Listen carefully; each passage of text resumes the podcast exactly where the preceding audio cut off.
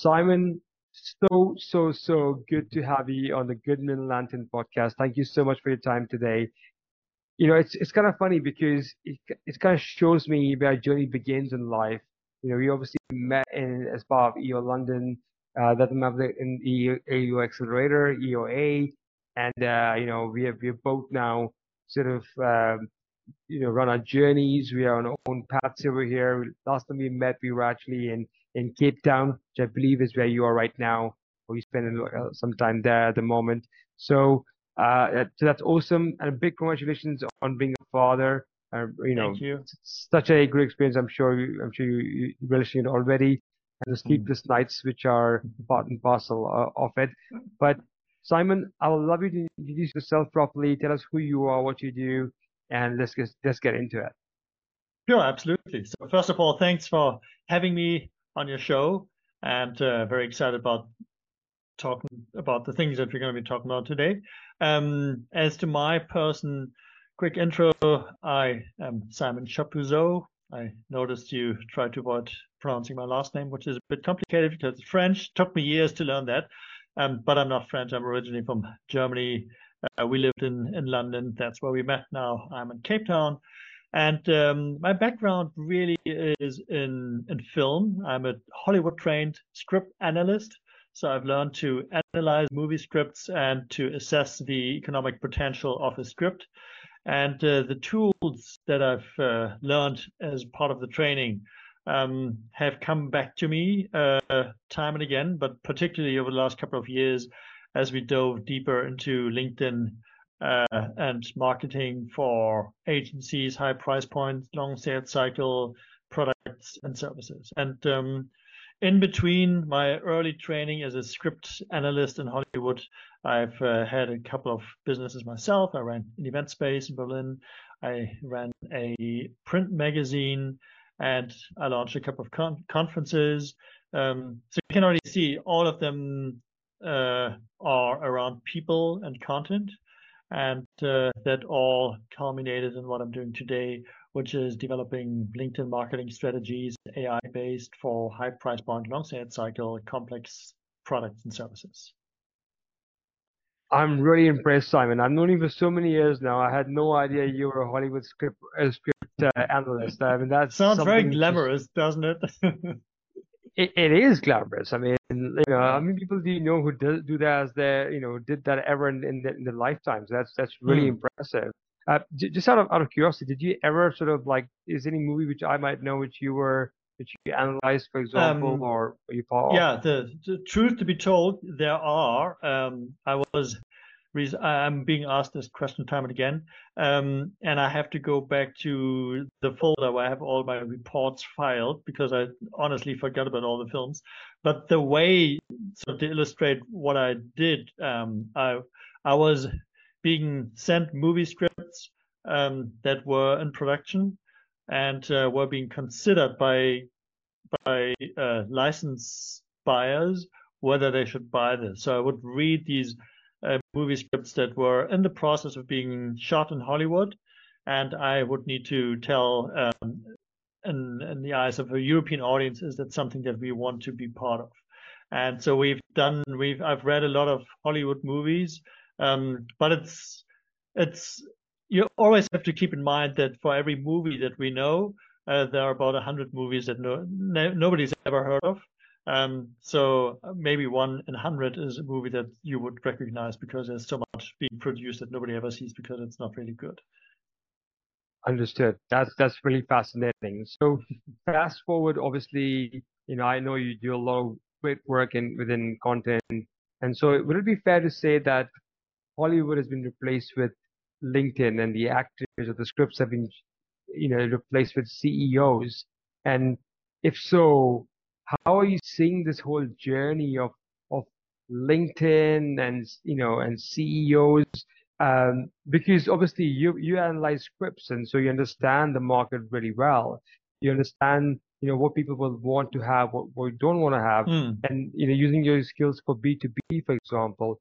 Tell mm. me the, the, landscape of how firstly how did you move from scripts to to B two B firstly, mm. and then we talk a little bit about your experience within LinkedIn and Yeah. then we can jump into other questions Uh, as well. uh, I, I love the question because it was always uh, when I when I was in Hollywood or when I was in the film industry reading movie scripts. Um, like once in a while, I would get a script that sort of really sort of gripped you and was really sort of captivating, emotionally um, interesting, and sort of like fascinating. And I was always wondering why is it that certain scripts are just sort of like really captivating and like sort of like inspiring to read and to to watch as a movie. And then you have like all these movies that sort of just fall flat, and you you, you struggle to sort of put the finger on why what's wrong, what's different here. And so the whole art of uh, what I was trained or what script analysis is is to sort of try to point put the finger into why this doesn't work. And um, the one thing that always fascinated me was to um, see movies like Erin Brockovich, um, which is sort of one of my um, favorite examples, that are so strong because you have characters that stand for something and that are against something else. And what it is at its core is that there are values in play. And we as humans um, are designed to uh, identify or to resonate with values or sort of be, be sort of appalled by other values, which sort of is a compass for our, our world. And um, so whenever I would see a good movie, you would have a character that clearly stood for something, did this consistently, maybe had some struggles about it, inner, outer struggles, and then in the end was able to live up to these values and fulfill um, the the mission vision of these values. And uh, so fast forward now 20, 25 years later to LinkedIn and writing, copywriting. Um, we see the same with good content. If content and uh, content for, for CEOs on LinkedIn, if that works well, it is because somebody is taking a clear stance on something and it's very clear what they stand for and what they are against. And that is the foundation that you need to have for a good movie script and that you need to have to to to have in a good LinkedIn post or in a good LinkedIn profile or in the in a good brand for a CEO. If it's not clear what a CEO stands for, um, he becomes like replaceable and is not very interesting. And I think we can see this with CEOs like Richard Branson, um, who's very charismatic. We call it charismatic, but it's very clear he stands for having fun, having a great uh, uh, community, having engaged employees, and sort of making the customer king. These are values, and what he's not standing for is, or what he doesn't stand for, is corporate speak, uh, gray suits, and boring. And we understand this, and uh, some people may like it, others don't. But um, that's a, a strong brand because he stands for something. Understood and makes a lot of sense. So obviously these CEOs are busy people. Uh, you know that they, you know, obviously Shiraz looks like he's always on his on his his island, but probably he's a busy guy as well. Mm. And you know, how do you split your time between these different things, like you know, actually doing deals versus like writing LinkedIn content? So, in your experience, are CEOs going to write their own content, or do you, do you, do you require help, for example? What's your Mm. experience, and if so, give some insights into that. That's Mm. all right, Simon. Yeah, absolutely. Great question. And um, I think it's it, it always depends on the CEO, and um, it depends on whether you like writing, whether you um, have the the bandwidth to do this. So we see CEOs that actually like that, that that that that appreciate the the journey of of sort of gaining clarity about an idea and putting that into words that then becomes a piece of content.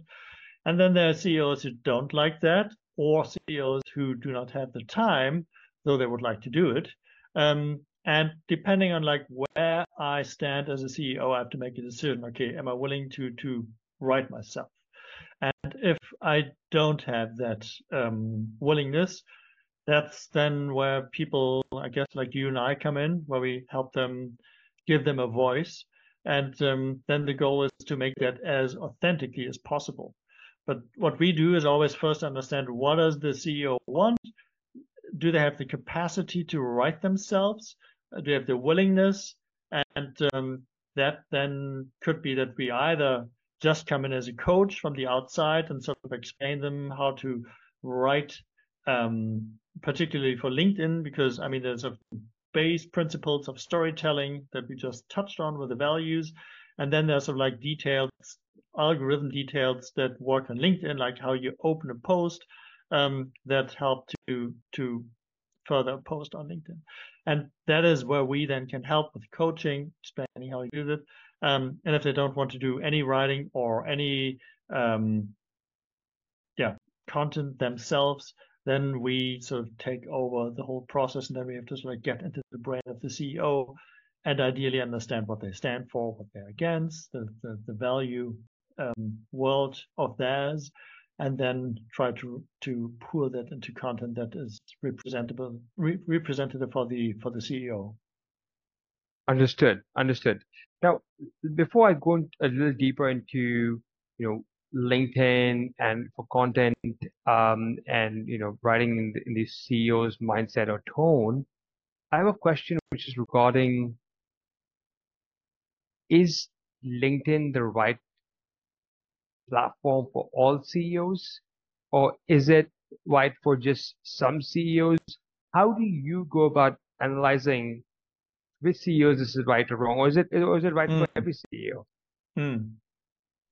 Well, I think it depends on the market you're in and the objectives that you have. And uh, clearly, there are certain industries that are very present on LinkedIn and other industries that are not very present.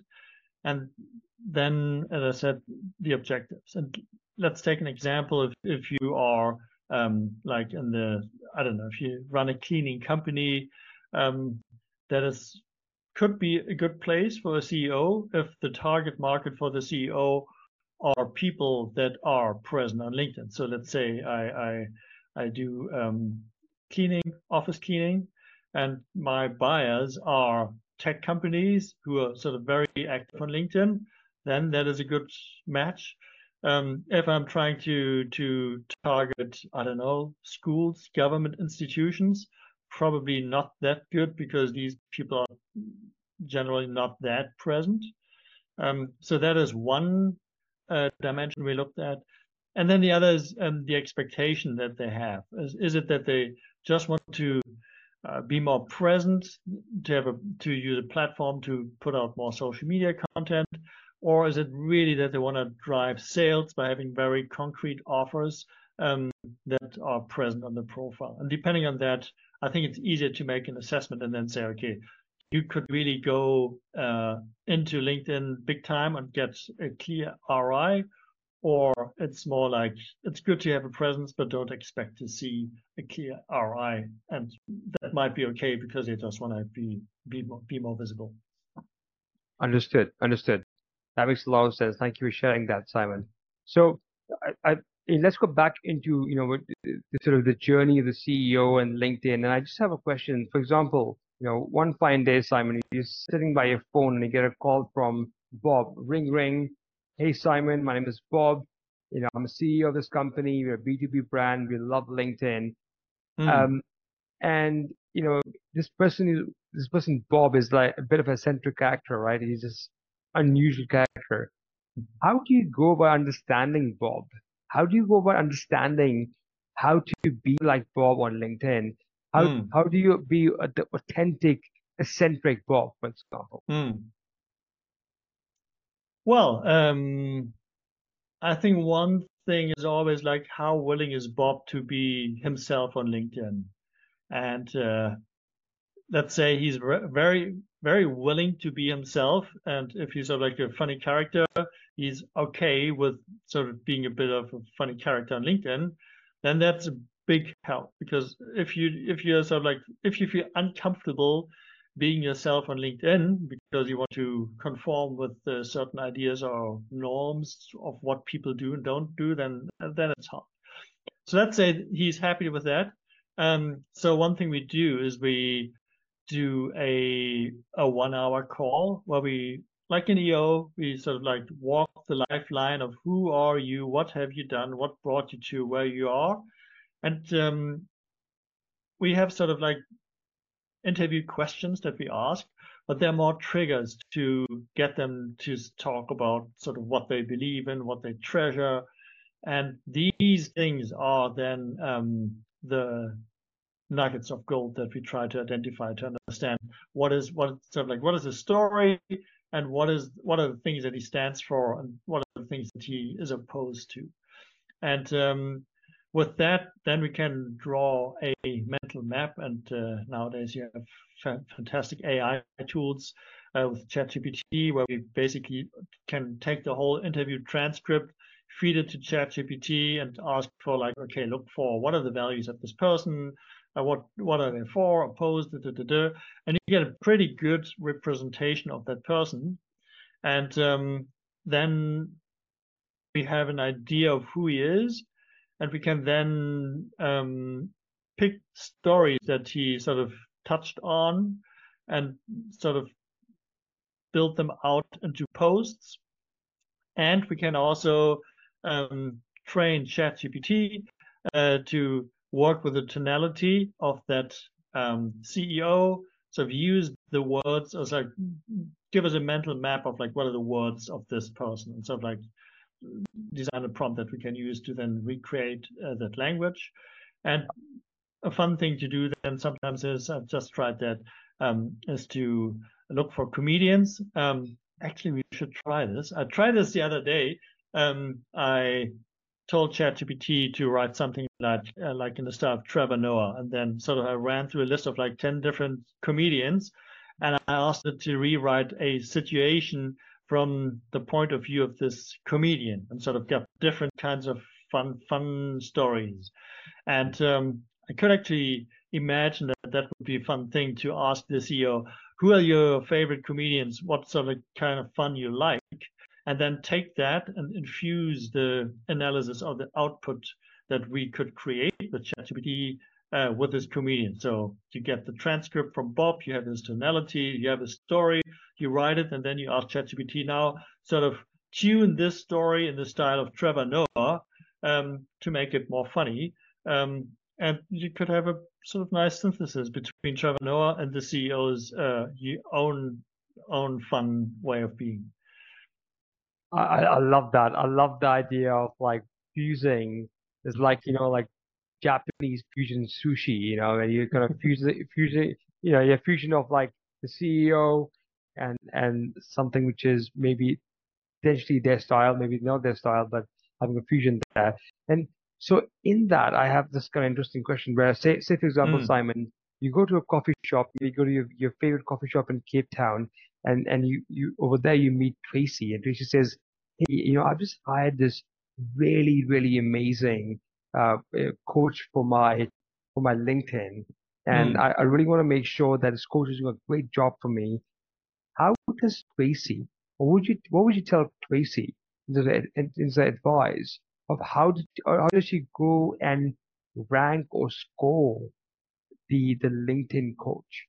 is there a way they can do it? Is there some sort of numbers or metrics mm. they hmm. can use to really analyze how well they're performing on their LinkedIn? Mm. Well, that's a good question. I've never thought about that. But um, I mean, ultimately, yeah, it's all about uh, do posts written by that ghostwriter get traction? And um, I think that's the ultimate test. And um, there's a caveat here. If if if I'm writing for a small audience, my favorite example is always uh, insurance tech specializing on outsourcing with Ukrainian tech people. Um, probably your target market is very small, and so don't expect to get like thousand likes on your post, um, because in this case you're maybe targeting 100 people in the whole of Europe. Um, so in that case, then I have to look on LinkedIn okay, my post only got five likes, but if these five likes are from people in this relevant industry, then everything is great. And um, so I think that is what we always have to keep in mind. And I was listening to a podcast the other week um, with one of the LinkedIn guys who sort of thinks about the algorithm. And he said something really interesting because he said, we we are not big fans of viral posts. We, we we don't try to sort of like suppress them, but we don't think they're helpful. We think we think helpful. We think about being helpful in the sense of like, did this post generate business or opportunities for the the author of the post? And she said, like, we didn't we didn't care about a post that gets a thousand likes. If uh, another post only gets five likes, but gets you on a call with somebody that is relevant to you, and that ultimately, I think, is that um, what somebody should evaluate when they work with a ghostwriter is does this does does get this me any kind of traction? Do I speak to people that are interesting and relevant to me? And if not, then obviously it's wasted money. Interesting. So I, I'm going to I'm going to not mention the person's name, but I, there, there's somebody uh, within EO who joined uh, one of the EO chapters uh, who I spoke to many many months back, and suddenly it is the one hint is it's definitely a he, and mm. so this this person became a, like a superstar on LinkedIn. You know, mm. you can see thousands of likes and stuff uh, on on every post this person did. Now I don't know if it's gamified or not, for example, but one thing it did for me was to suddenly think to think of this person like, oh wow, what an amazing superstar this person is. I look at the post and I'm like, you know, they're little very ordinary, but it gets a lot of engagement of that. Mm. Almost sort of gamifying their brand, their image on, on LinkedIn. Now, that's what I observed on that. But now what you're saying is that actually even five likes are enough. Question for you, Simon, in your experience working in LinkedIn with CEOs, is there a value of almost gamifying this and really getting those thousand likes, for example, proposed?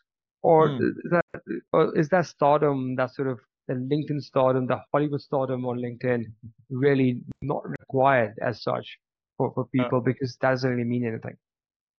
Yeah, I mean it's it's really a complex uh, topic, and um, uh, now that you spoke about this person, I have a person in mind. Um, and uh, one thing that sort of comes to mind is there are ways to gamey gamify like game the system with linkedin i mean you know all about pods that get you hundreds of likes and uh, you usually can pick up on these and i'm sure you know this if sort of the, the comments that you get in conjunction with the likes are very few and sort of rather sparse like uh, great post love it uh, thanks for sharing and often, often like awkwardly mismatching um, because it's sort of not something where you would say, "Hey, great for sharing," because it's or like a great post because it's something that is really great. Um, so there are ways of uh, gaming the likes. Um, interestingly enough, what we see, even if you use one of these tools, it doesn't get you reach, and um, it probably gets you credibility or um, status with the people that do see you, but it doesn't really help you because LinkedIn algorithms algorithm has, has gotten really smart. So it understands the the intention of a post, the tonality, and it can understand who should be seeing this post. And if it doesn't get that because the post is not really clear or isn't really written for a specific audience, uh, it can't do its job and it will not show this post to the people that you wanted to see.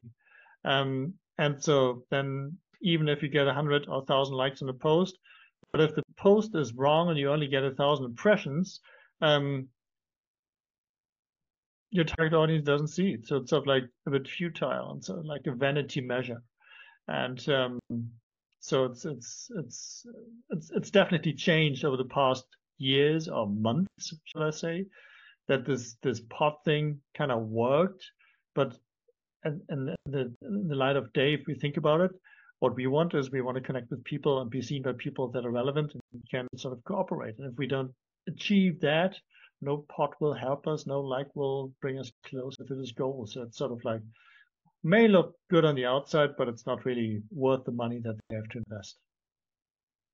Yeah, makes a lot of sense. I think at the end of the day, it's about making the money, isn't it? So if, mm. you know, Jerry Maguire is they talk about show me the money, you know, and mm. you know that that's what makes all of this worthwhile. So yeah, completely understand. Makes a lot of Mm. sense. Um, you, you, one thing it's, you touched upon in your previous comment was about AI and how AI is helping. Uh, Mm. because we work a lot in the SEO space, we, we still stay well clear. I mean, we use AI for our research work, but when it comes to the actual production, we still do Mm. human created content. What's your take on AI powered content for LinkedIn? Is it a good Mm. thing? Should it be used? Is there some challenges there? Any Mm. future challenges there potentially? Your take, please, Simon. Well, we have to talk about SEO. I pick up questions after the show. Sure. Um, but uh, yes, um, I mean it's been a journey with the AI writing and AI writing tools.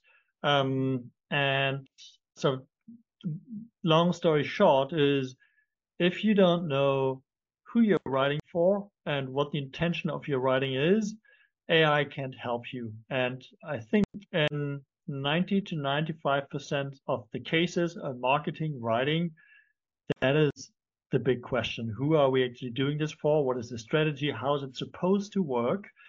Um, and AI can't help us with that question. Maybe sort of like, no, not really.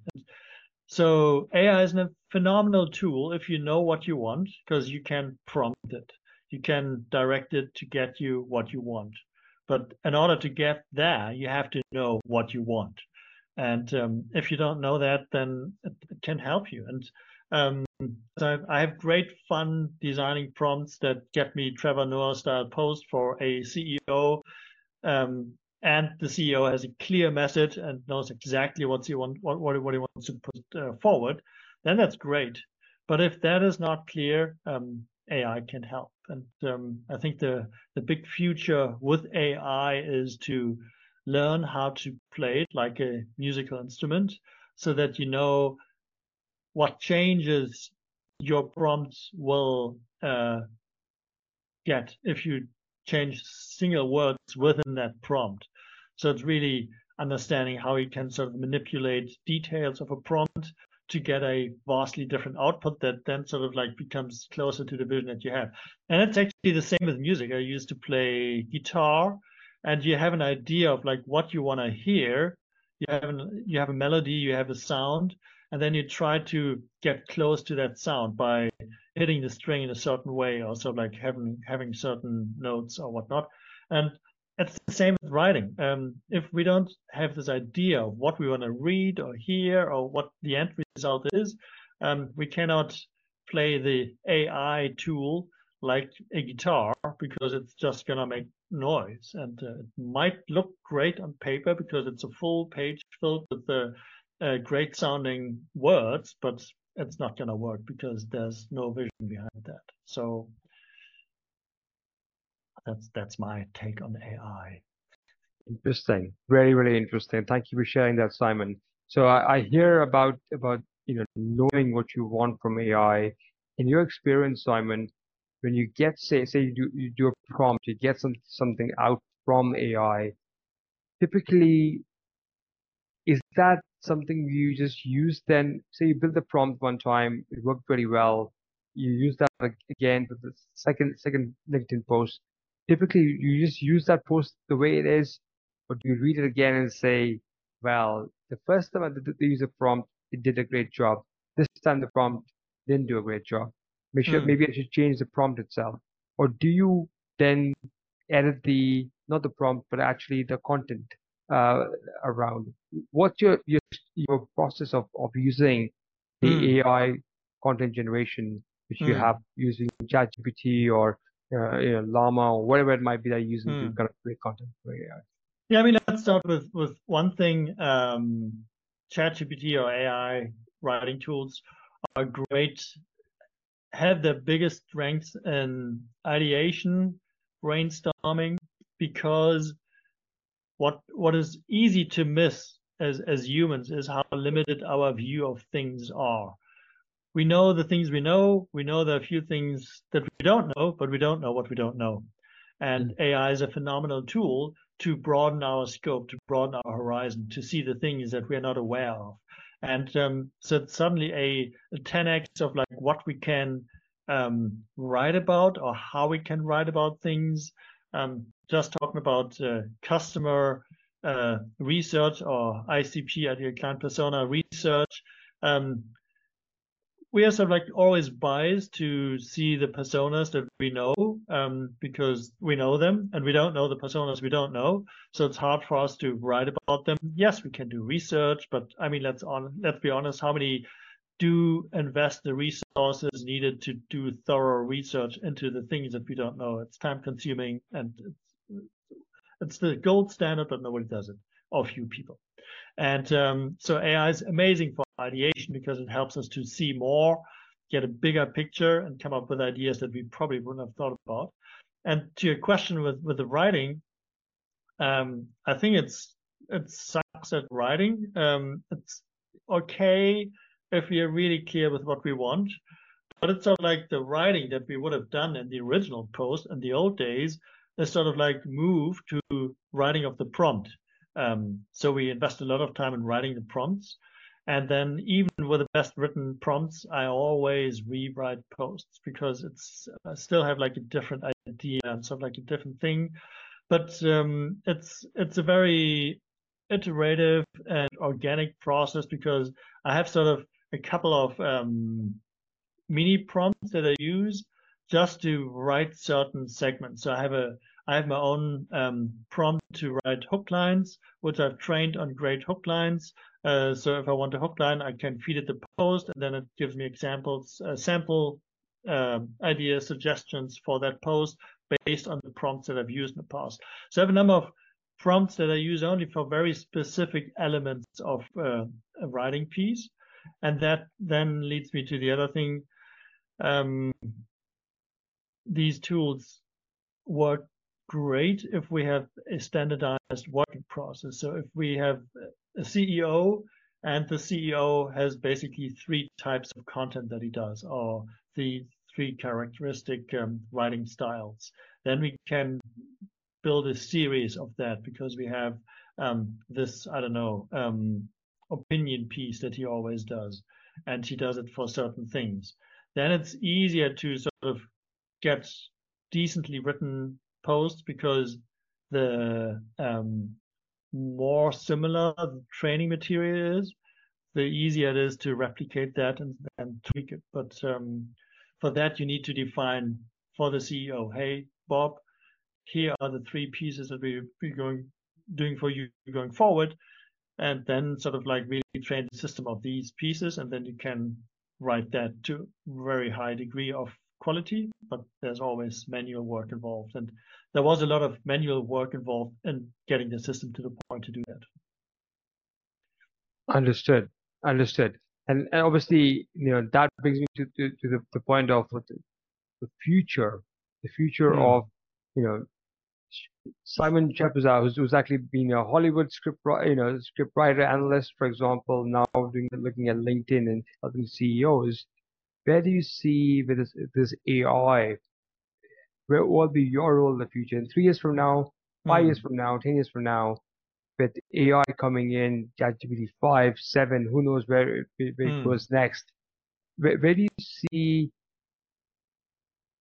your role growing, helping CEOs? Where do you see the CEOs dependent on AI? Um, so yeah, I mean, if you were to like just like have this kind of dial and you just go 10 years hmm. from now, what would you be doing, Simon? Let, let, us let's have a have a sneak peek in your in your in your perspective, as it were. Well, the other day I received a call from a fellow EO member that you also know, and he was like, "I'm I'm I'm done. I'm fucked. I can't take it anymore." And he was like completely stressed out because he thought he had figured out the processes in his business model, and then along comes AI and he has to reinvent everything from scratch. And I can I can feel the pain, and it's sort of like exhausting because you feel like every day you you, you think you got it, and then sort of like something changes, and you have to adapt the whole game. So um, that that is a bit stressful. Having said that, um, also I uh, shy away from making any predictions because uh, I think I suck at making predictions about the future, and probably it's gotten worse now with AI and more technology. So, and and then the, the third thing that I want to bring is um, Jeff Bezos at one point said um, he was I think it was an interview. It was being asked, uh, Jeff, tell us about I think similar question like um, what is going to change? Where are we going to be in like five, ten years? What is the market? And Jeff was like, well, why don't we talk about the things that don't change? And the things that don't change are customers want great service, great quality, and the lowest prices as fast as possible. And that is what will not change. So these are things that we can focus on. And let's try and meet these expectations and work towards that uh, because that is something we can plan with. We cannot plan with the future technology. And I, I'm I'm trying to do the same with my work and thinking about what the impact that we have. The the thing that will not change in in content creation is that people will resonate with stories that they can identify with because they have clear values and uh, they are well written and they are original. Um, the way how we generate these pieces of content uh, changes drastically. And I could see a future at one point where AI understands a person and sees the whole marketplace and can see, okay, there's a gap because nobody else has that kind of uh, tonality or positioning or these values or whatnot, and can say, hey, Bob, why don't you take that niche because that is sort of like a, a, niche that is a good match for you and it has huge economic opportunity if you do that. I can imagine that we get to that point at one point, um, but I'm sure there are new things that we can then do to help Bob do his thing. Um, but yeah, it's really hard to make any predictions. And I think the prediction that I can make is that uh, we have to keep learning all the time to stay abreast of the changes that are happening. And uh, I think it's it's exciting. I love learning. It's uh, fascinating. And if we can help other people understand what's going on and maybe be less intimidated about change by understanding what's happening, then that's that's a great thing we can do. That probably is the best answer I've ever heard from anyone in regards to the oh. prediction for the future. So well done, Simon. Absolutely smashed it with that one. Thank you. So, well, we're coming towards the end of the show, and there's this one thing, a thread which kind of sews it all together, which is EO, which stands mm. for Entrepreneurs Organization. Obviously, I met you through EO. We we we keep meeting and bumping each other through EO. You know, it is a thread that binds us together. So, so I'd love to know how has EO impacted your life? What has mm. changes it brought into your life?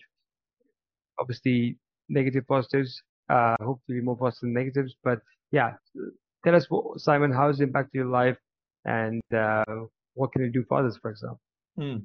Well, I mean, um, i I was shocked to find out and realize the other day that I've been a member of this organization now for 10 years.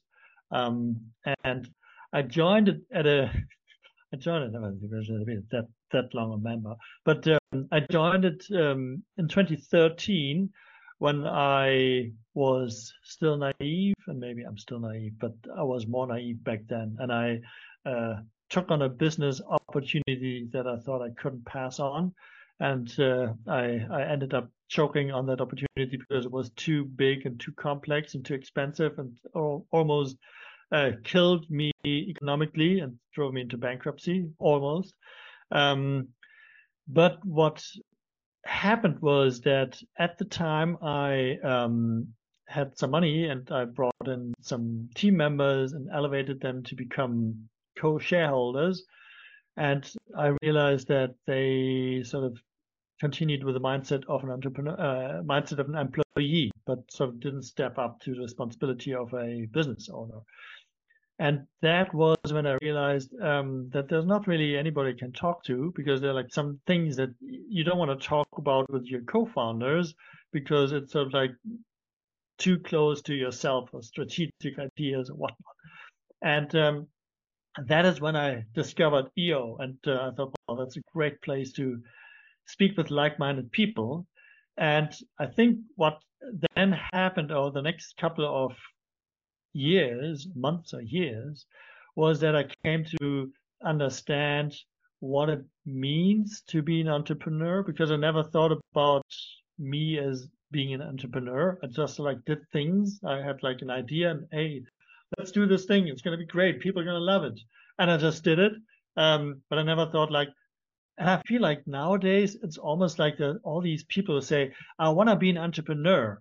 Now let's think about what what what I can do. And I think back in the old days, or maybe true entrepreneurs, it's more like I want to do something. Let's do it and then suddenly next thing you know is uh, oh actually i'm an entrepreneur that that was sort of the situation for me that i came to realize oh actually in eo there are all these people that are sort of like me in the sense that crazy to do things because they believe they're going to work somehow and they're called entrepreneurs and um, so that was i think a a life shaping identity identity shaping event for me because i came to realize I'm I'm this kind of person. Doesn't mean it's better or worse than other people. It's just like okay, that's sort of like a trait that uh, that is unique for a certain group of people. And then sort of like I found my tribe, as you say, in EO, and I realized okay, everybody that meet in EO is open-minded, and that takes us back to values and clarity um, I was just reading up the five values of EO. One of them is uh, thirst for learning, boldly go, what you have to do as an entrepreneur, um, and uh, three others that I've already forgotten. But, but really, the, the, the boldly go and the thirst for learning are values that I identify with. And everybody that I meet in EO has this openness, has the willingness, and has a thirst to learn from others which I've never encountered in any other organization to that degree. And um, that that has shaped me, shaped my life, and I think made me to a large degree made made me the person that I am today um, to a large degree.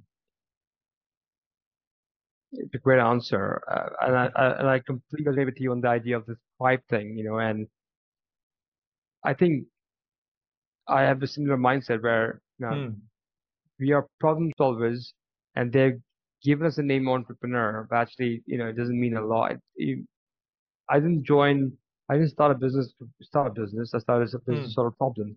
I completely agree with you on that.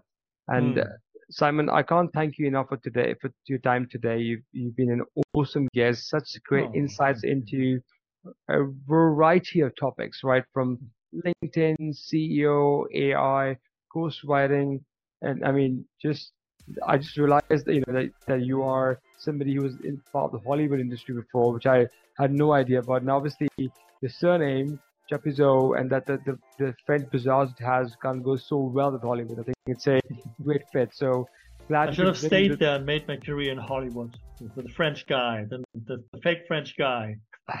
yeah, that's it. Well, you bring that, that French charm to LinkedIn and for CEOs. I think that's that's uh, that's that's awesome. I think we all need that. So thank you, thank you, Simon, for your time thank today. Thank you, Raj. It was a pleasure Appreciate being it. here. And all the best being your father. I'm sure you'll, you'll hmm. really love that journey, and I've really enjoyed it. So, uh, so yeah, all the best with that as well. Take care Thank yourself. you. Thank you, Raj.